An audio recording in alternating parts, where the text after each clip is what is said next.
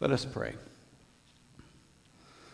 God of us all, take our ears and hear through them, take our minds and think through them, and take our hearts and set them on fire for Christ's sake. We pray. Amen. So, we uh, have a wedding coming up in our family. Uh, some of you know our older daughter, Julia, and her fiance, Chris Hamilton, are getting married January 20th back in Washington, D.C. And we are all very excited. It has been great fun to get to know Chris. He's a terrific guy. It's been fun to watch their relationship begin and grow and blossom, and we are all looking forward to celebrating with them just a little over two months from now. They got married, uh, engaged a year ago, last November, and ever since they have been planning for this wedding day. And weddings are, they're odd things because it's a party basically that we throw for ourselves on one of the most important days of our lives. And there is a lot to do. There are wedding, there's a wedding coordinator to hire, there's a, a, a right location to scout out, there's a dress to buy, a photographer to select, a caterer to select, a florist to select, invitations to create, decisions about how far into the family tree to send those invitations, and then to actually pop them in the mail. And if you've ever planned a wedding, your experience might be like uh, the experience that Molly and I had when we got married 34 years ago which is there comes a point in that process when you hold in, in, your, in your soul two, and you hold these simultaneously, two completely contradictory emotions. On the one hand, there's a deep, dark feeling that there is just not enough time. There are too many details. There are too many decisions. There are too many expectations. There's too many people involved. There's too many competing priorities. It's all coming too fast. There is not enough time. And simultaneously, the same feel, the, the feeling that this is taking way too long. There is way too much time. It feels like the wedding day is never going to get here. I remember saying to Molly, Why is it taking so long? Why are we waiting? I know at least once I proposed to her. We were living in Pasadena at the time. Let's go to Vegas. We could drive there today. We could get there before midnight. We could be married today. We could even do it in the Elvis Chapel because I knew that her parents would be really upset with us, but her mom's a big Elvis fan, so I figured we would at least have that. At least have that on our side. So there's these two competing feelings. There's not enough time, there's too much time. Now, we didn't elope, we, we did wait, and uh, on August 26, 1989, we got married, and we have lived happily ever after, so far anyway. There's also a wedding coming up in this story that we've heard today from Matthew 25. And of course, this is an ancient story. It's set in a different time and a different culture. There were different wedding customs back then. And honestly, the details of those customs are not really very important, so I'm not going to talk about them. But what is interesting to me is that across all of those centuries, there are those same two emotions in this story, right? There is too much time. There are 10 brides, uh, bridesmaids who are waiting. The groom has been delayed. They wait. They wait some more. Finally, they all fall asleep. And then suddenly there is not enough time. Look, here comes the groom, and everyone rustles awake and they start to light their, their lanterns, and five don't have oil, and they ask for help, and they don't get it, and they're told to go buy some, and it's a mad scramble. And the result is that the five wise ones are welcomed to the party, and the five foolish ones are left out in the cold. Now, this is, a, this is a parable, a parable that Jesus told. And so, this is more than just an ancient couple's curious wedding story that they're going to tell to their kids down through the years. There, there's a point to this. There's a point to this story. And to get to the point, it's helpful to know that, that in the scriptures, throughout the scriptures, a wedding is a common metaphor. Wedding is a metaphor that speaks, first of all, of, of the covenantal love of God for God's people. And so in the Hebrew scriptures, what we in the church call the Old Testament, uh, God is sometimes portrayed as a groom, and the people of Israel are portrayed as the bride. And it's a metaphor then that speaks of the depth of God's love that is faithful uh, and personal and fierce and gracious and enduring. And even when Israel is unfaithful, God's love persists.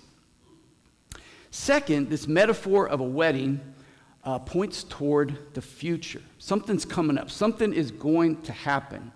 Theologians would call this an eschatological metaphor. It points ahead to the end, it points ahead to the climax of history. Something is going to happen, and like a, like a marriage, it's going to change life completely. And we hear that at the start of uh, our reading today, verse 1, when Jesus says, Then, then the kingdom of heaven will be like this. Then, looking ahead, right to the end, then the kingdom, the kingdom, the beloved community will come, and it will look like this. Then God's will will be done on earth as in heaven. Jesus is pointing ahead to that time, pointing ahead to the time when people will love God, when people will love one another, when people will love the earth in the way that God has loved us and all of creation. He's pointing to that time when, by the power of that love, we uh, and all creation will be made whole and holy. That's the hope. That's the promise. That's the future. That's the dream that Jesus, in his life and death and resurrection, makes possible. But it's a dream that has been delayed, like the groom in the parable. And we're left with either too much time or not enough time. It's a dream that's been delayed. And that's why Jesus told this story. And it's why we read this story still. We want to hope. We want to believe. We want to trust in this dream of a beloved community. But when the dream is delayed, it can be hard to hold on to hope. And we are not unlike the bridesmaids. Often we have those same two contradictory feelings. We often have the feeling that it's taking too long, that it's taking too much time. Why does, why does racial healing, why does racial justice, why does recon, racial reconciliation take so long in this country? With all the advances of our time, why are there still so many people who are so poor and so vulnerable? Why are there people who still don't have safe places to call home? Why are the people who don't have access to the health care they need? Why is it taking so long? And simultaneously, it feels like there is not enough time. We're not making enough progress, not fast enough on climate change, for example. There's not enough time to change minds and change systems and change the trajectory of the Earth's climate. Every day when I read the news, I have this feeling there's just not enough time to protect people in Gaza right now. Not enough time to undo generations of oppression and persecution toward both Palestinians and Jewish people. Not enough time to change the hearts and minds and policies of leaders in our country. What do we do while we wait?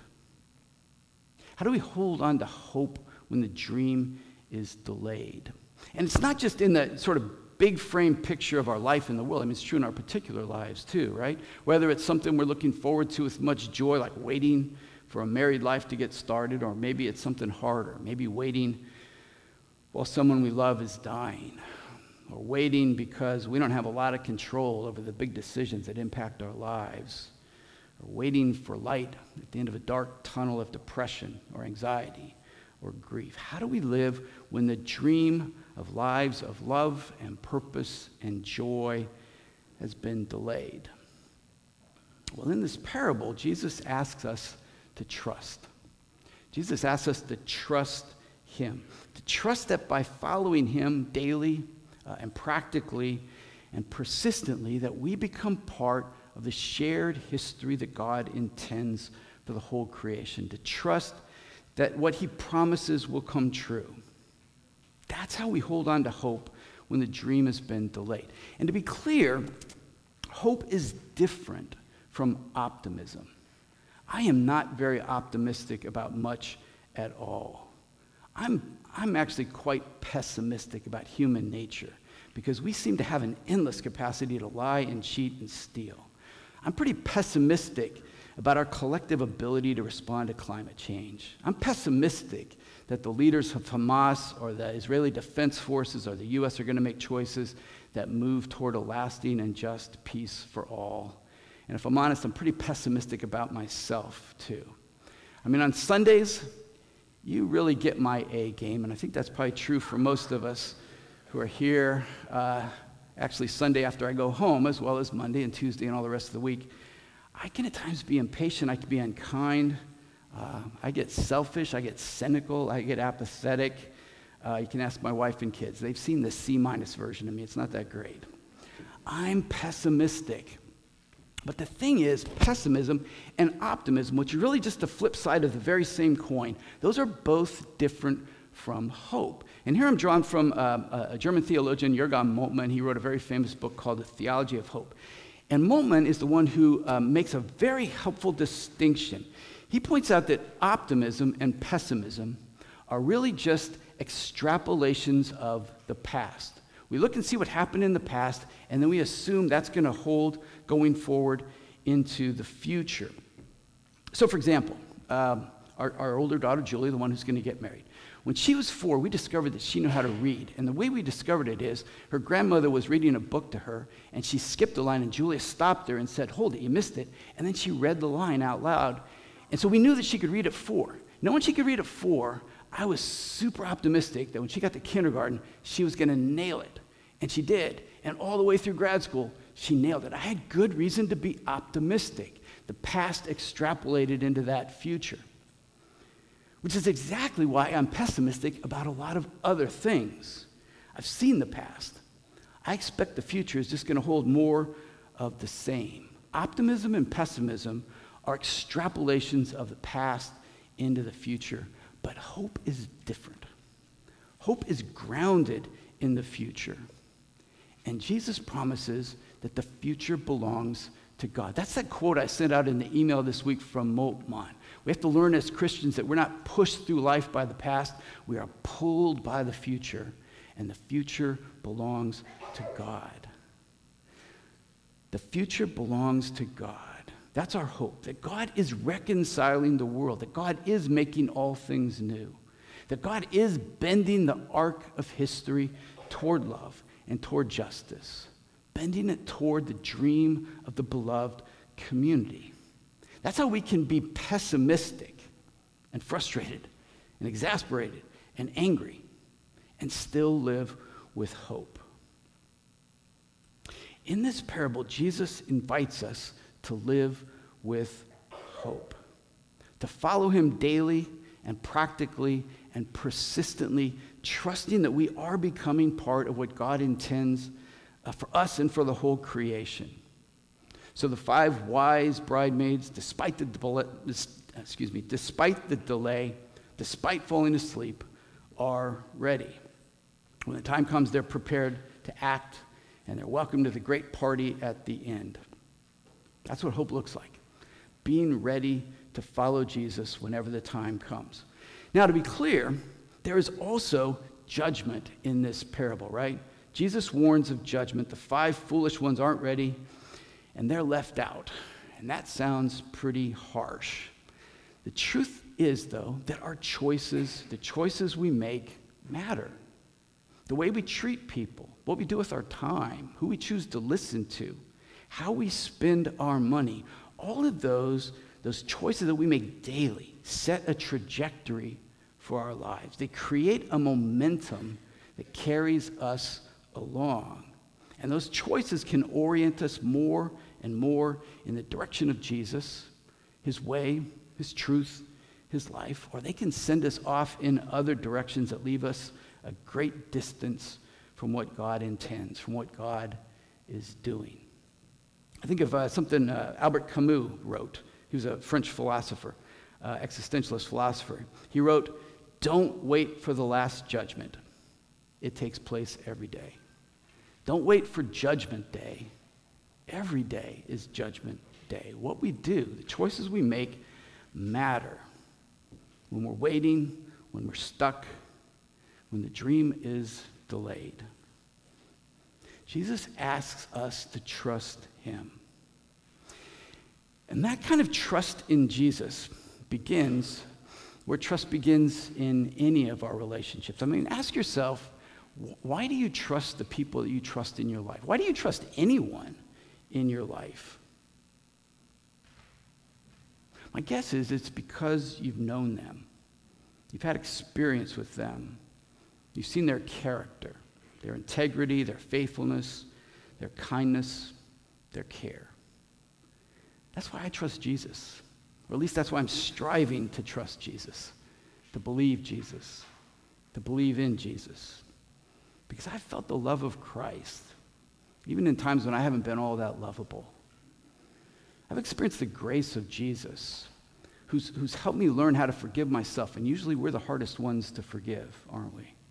I trust Jesus because there have been moments of, of, of winsome joy and deep peace that push back hard against my pessimism and my apathy and my cynicism.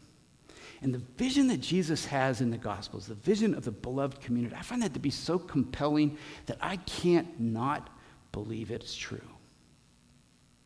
The other thing that helps me trust in Jesus is seeing others who are striving to live out their faith in Jesus, seeing people's generosity and their commitment to service, seeing people's readiness to be truthful even when it's not convenient or expedient, seeing people's fierce commitment to doing justice and seeking peace. That's why I'm glad to be part of this congregation, because your faith strengthens mine. You help me believe. You help me live with hope. So even as we wait and wonder and wish that God's future would come more quickly, in, those, in, the, in, in the moments when there's not enough time to do what needs to be done, in the moments when there's too much time and there's too much delay, let us open our hearts and our souls and our minds to the presence of God's Spirit who we trust is making us and making all things whole and holy. I want to close with a prayer. It's a poem written by Chaim Stern. So let us pray. Days pass and years vanish, and we walk sightless among miracles. God, fill our eyes with seeing and our minds with knowing. Let there be moments when your presence, like lightning, illumines the darkness in which we walk. Help us to see, wherever we gaze, that the bush burns unconsumed, and we, clay touched by God, will reach out for holiness and exclaim in wonder, How filled with awe is this place! Blessed is the eternal one, the holy God. Amen.